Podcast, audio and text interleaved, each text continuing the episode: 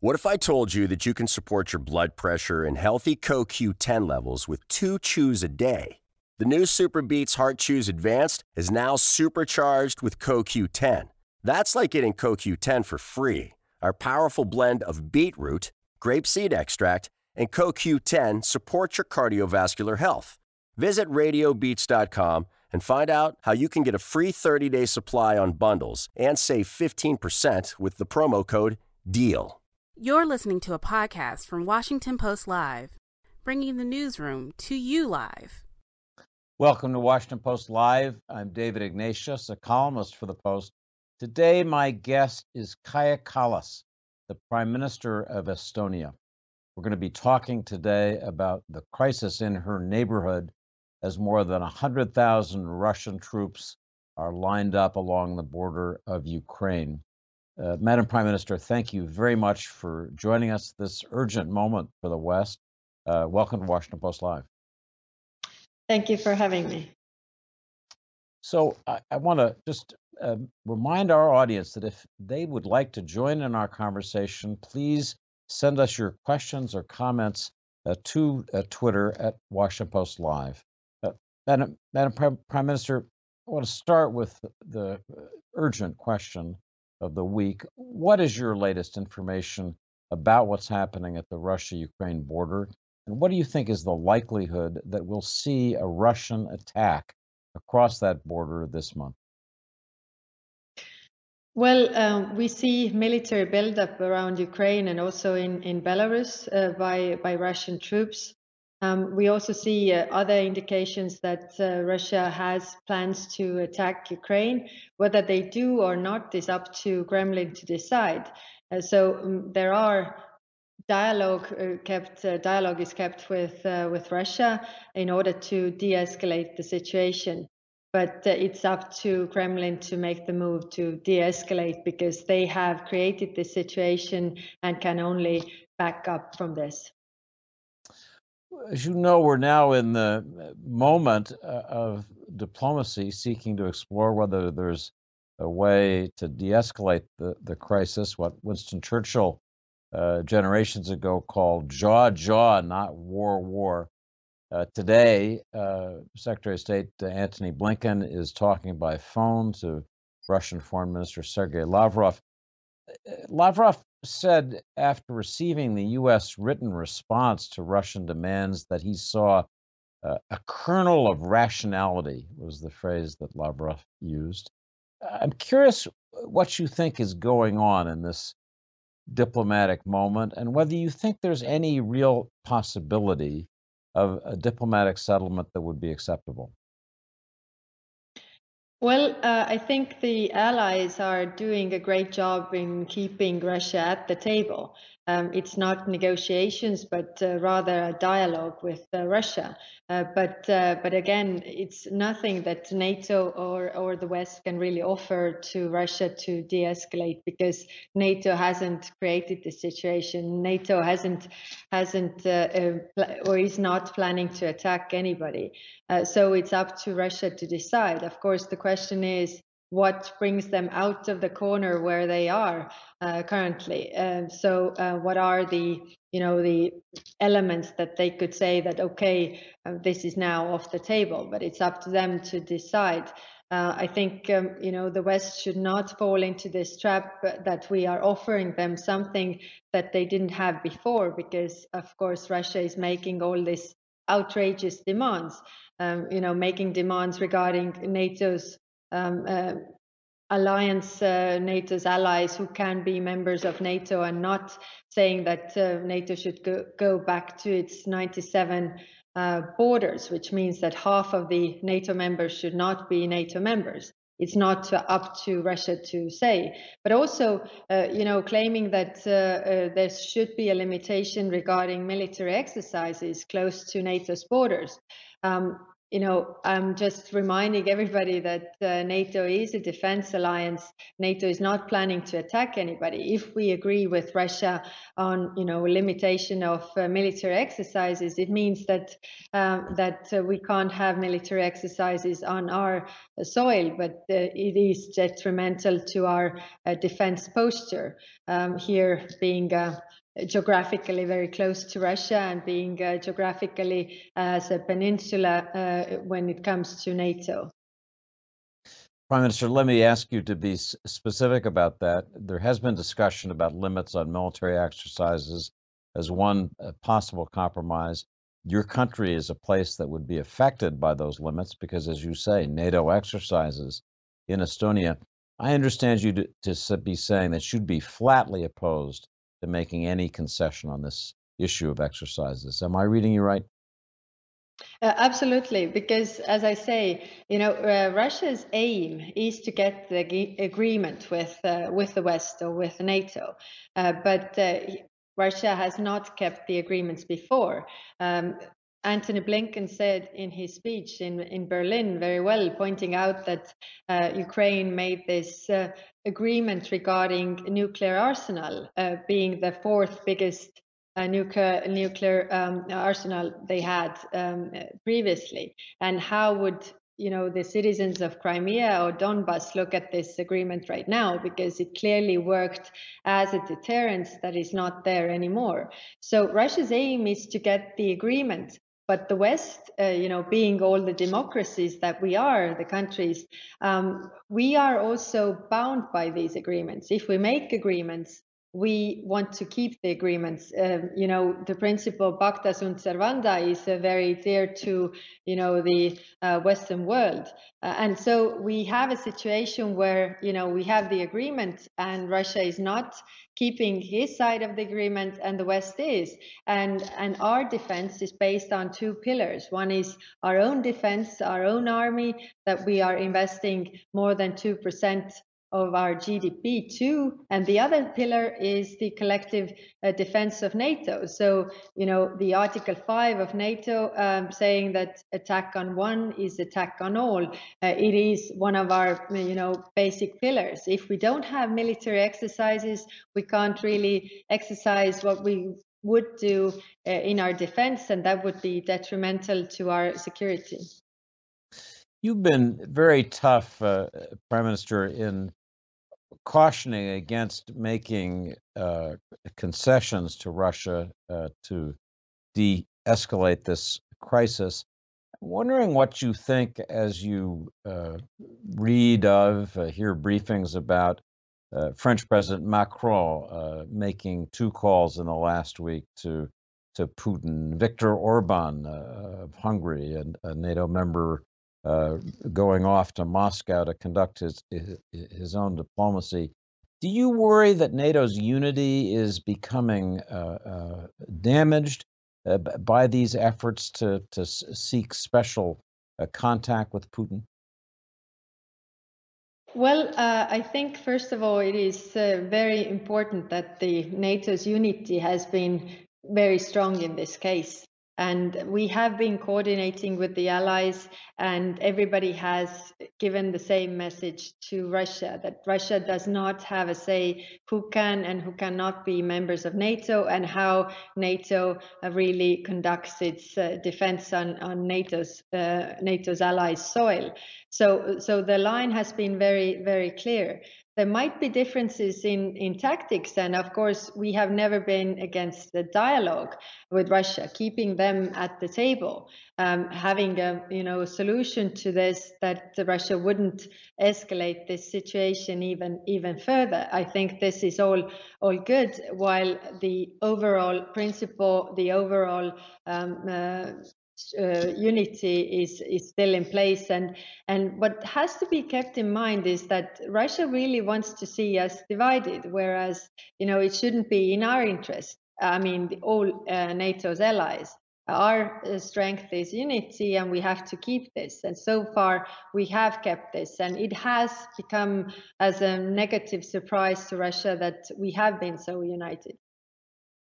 Speaking uh, about this issue of uh, the uh, at least small differences of opinion. Um, we'll see how small they are within uh, this alliance.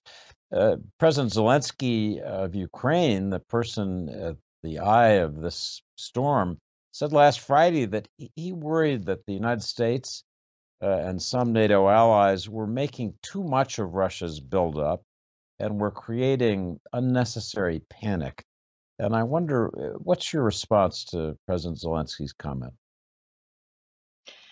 Mm, what you have to understand is that um, he, being the leader of the country, has to have this uh, balance. On on one side, uh, you know, the fear of war drives away investments and is detrimental to the economy of Ukraine and and on other side they clearly see the military buildup around their uh, borders. What uh, ukraine has seen for the last eight years because they have already been in the war with russia for the last eight years. So maybe you know for them it's it's uh, they see this all the time.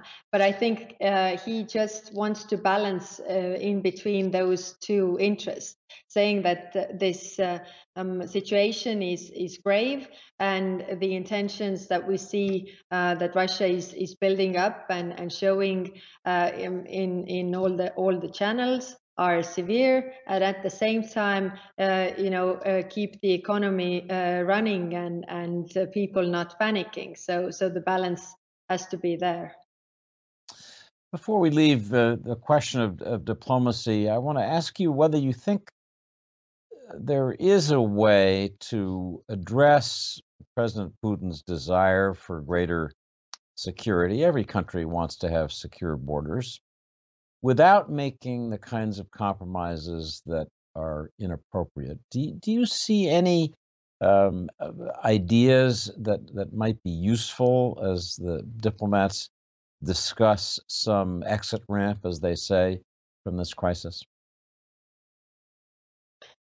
Well, uh, it's it's a good question, but uh, we have to understand uh, the the point where we have been. I mean, the starting point of this uh, crisis. First of all, it is that uh, Russia is is putting this or creating this military buildup around Ukraine and then presenting ultimatums.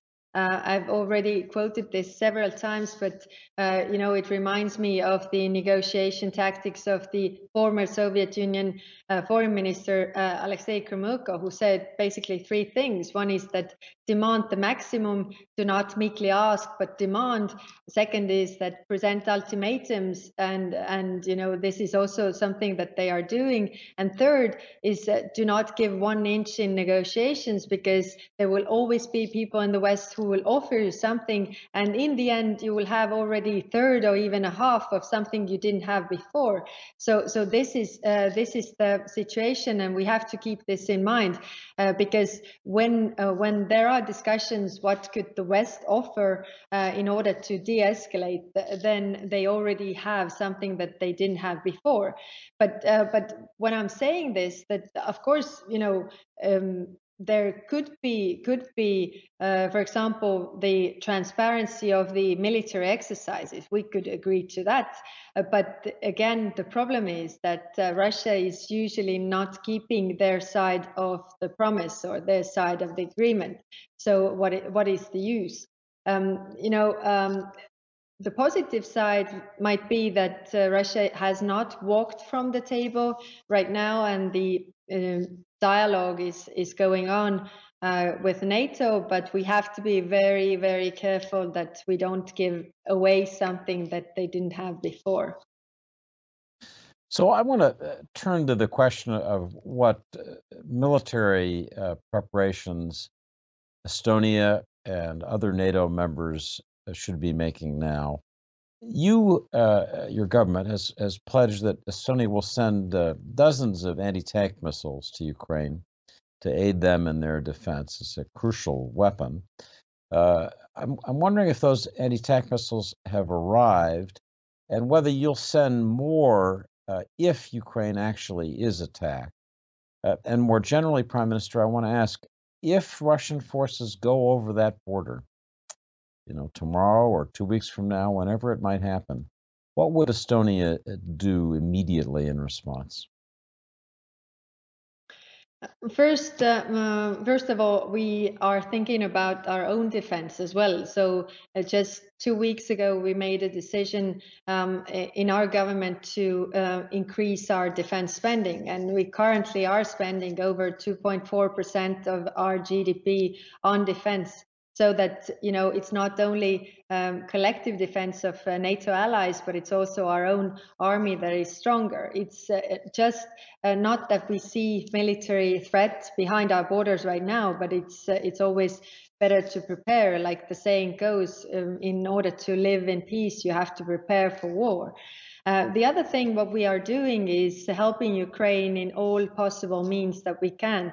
Uh, of course, we are a small country. We are only 1.3 million people, but we try to do uh, what we can because we clearly understand uh, what it means to, you know, lose your independence. And and for Ukraine, there's a clear threat for that, and we want to help them with, uh, you know, military capabilities that we can, but also uh, political tools, uh, communication, um, all all the tools that uh, that a small country uh, can really uh, give to Ukraine. It's it's been reported, Prime Minister, that in, in addition to the anti-tank missiles that I mentioned before, Estonia and other Baltic nations are, are supplying Stingers, which, as we know from the Afghanistan war, can be crucial if there's a drawn out insurgency. Is that report accurate? Are, are you sending Stingers to, to Ukraine?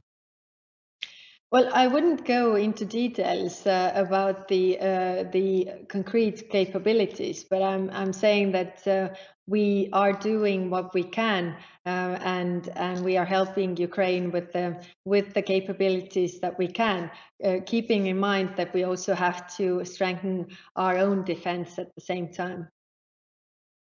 Uh, Germany has taken a, a slightly different view about supplying weapons to Ukraine. And uh, last week, as as I've read the news, Germany blocked Estonia from transferring some advanced howitzers that it was planning to send to Ukraine. I want to ask two questions. First, were you able to circumvent that German blockade the way the British did in sending weapons uh, to Ukraine? And, and, and second, do you worry that uh, Germany's position on arms transfers is undermining the unity of NATO that you spoke of earlier as being so important? Every country has the right to decide how they help or whether they help uh, Ukraine, and and so does Germany. I, I wouldn't go into German uh, internal politics of how they make decisions and and what kind of uh, consents they give. Uh, it's up to them to decide.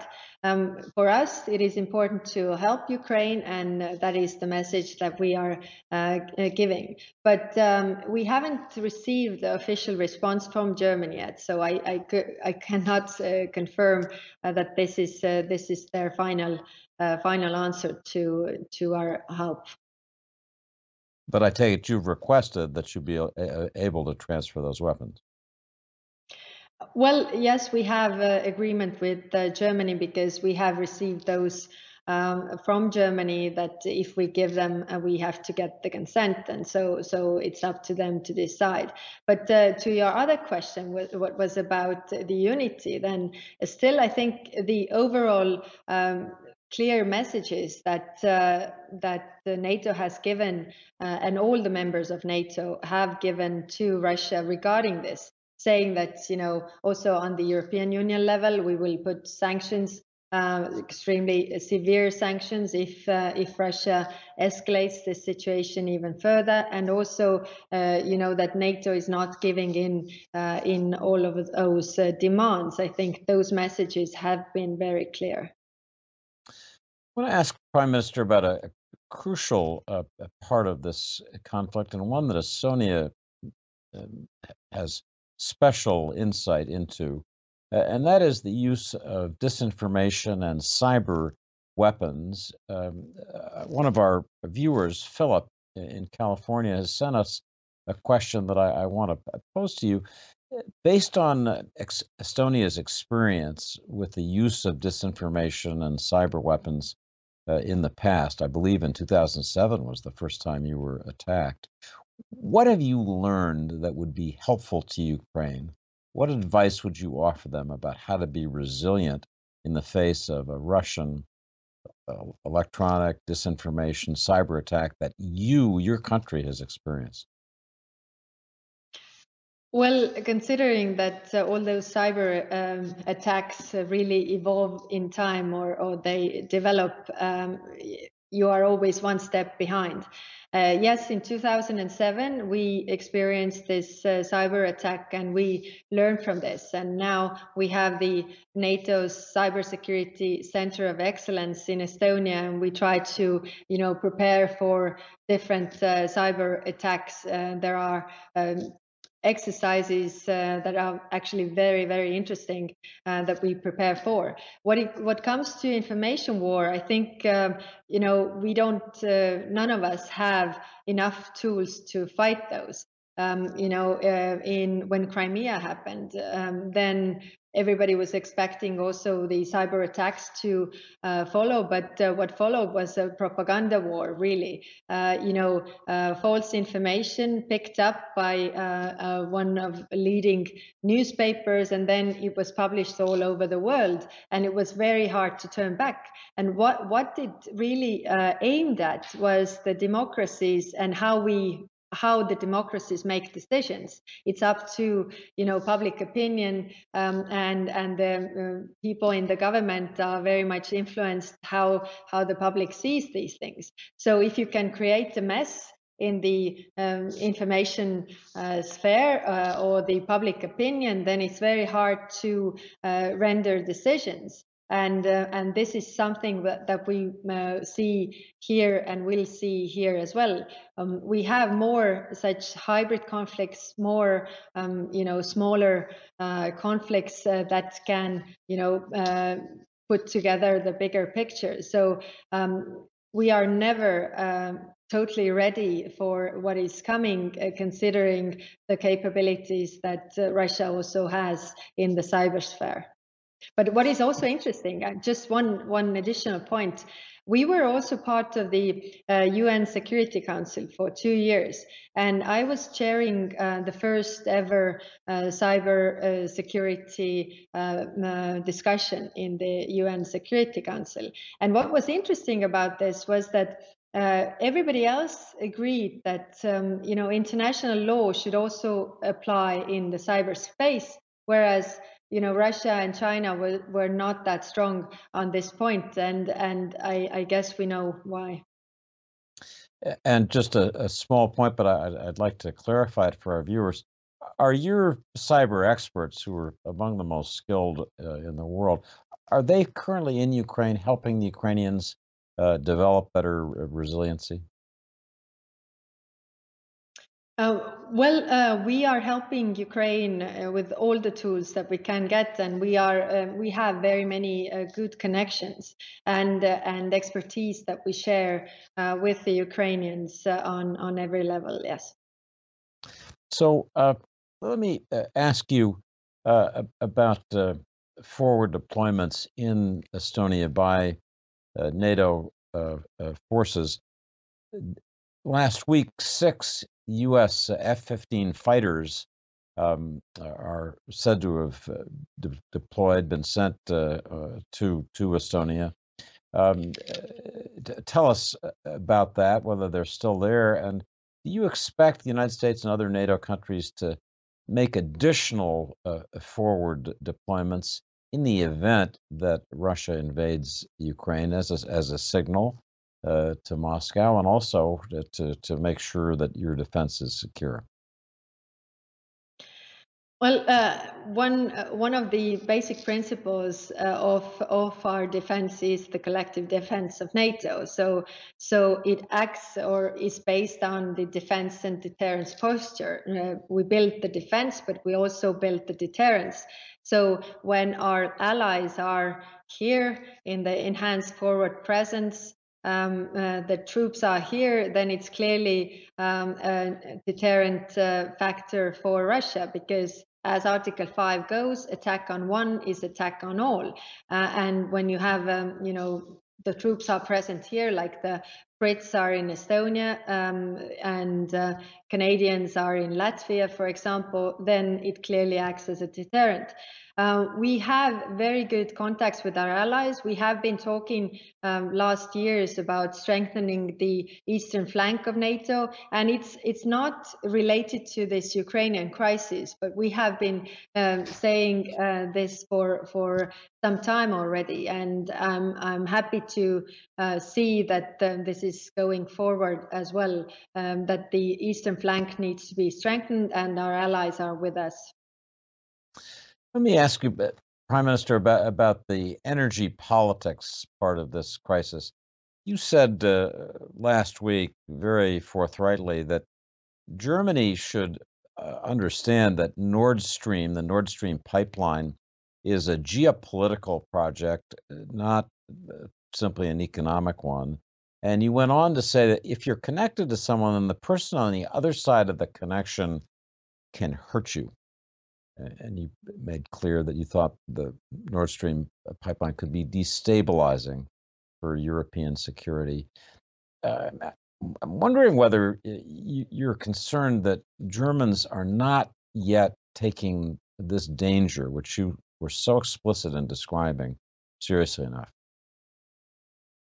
Well, we have been saying this from the start of this project uh, that uh, it's a geopolitical project, not an economical one. So, this is no surprise to our Western allies. We have been saying this all along.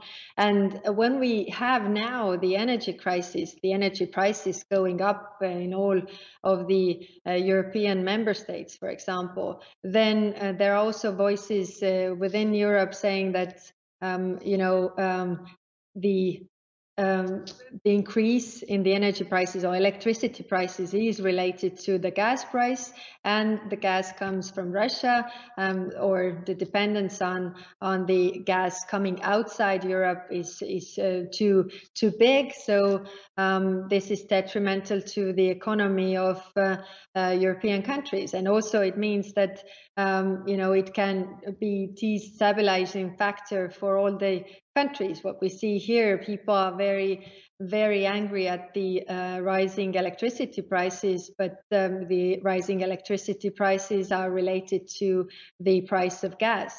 So, so I think it has become clear that uh, um, you should really uh, pick your trading partners in a, in a sense that uh, uh they might also hurt you if they their intentions are not economical uh, but uh, geopolitical. I want to ask you how you would rate President Biden's uh, leadership in this in this crisis. He has been criticized by some for a comment at a press conference where he initially suggested that a minor incursion uh, might dr- not draw a, a, strong response. He later revised that the next day. Uh, more recently, President Zelensky, as I mentioned earlier in our conversation, suggested that he thought Biden was overreacting. Really curious um, uh, what your own assessment would be of how well the, Biden administration as a whole has handled this crisis as, as you've been watching policy unfold? We are a small country, uh, as I said, uh, being a NATO peninsula. Uh, um, if uh, if you look at the map, and for us, uh, it is very important that we are being consulted with, and and uh, there is very tight cooperation between the allies, and not only the big ones, but also also those affected in the eastern flank. So uh, so we are very grateful for that. Uh, we understand that it takes a lot of effort to consult with everybody, but uh, but uh, we feel that uh, we are also uh, heard uh, in in this process, and it means a great deal to us. So I I should understand you to be saying that from Estonia's standpoint, fact you've been consulted so extensively by the by the United States is a plus for for uh, how you'd assess President Biden's handling. Well, uh, of course, we haven't been in this kind of situation before, um, in this uh, very tense uh, situation that we see unfolding. But uh, we clearly see the wish and uh, um, you know the efforts that the Biden administration is doing um, in order to keep us on board and and to you know give us the assurance that nothing is agreed about us without us.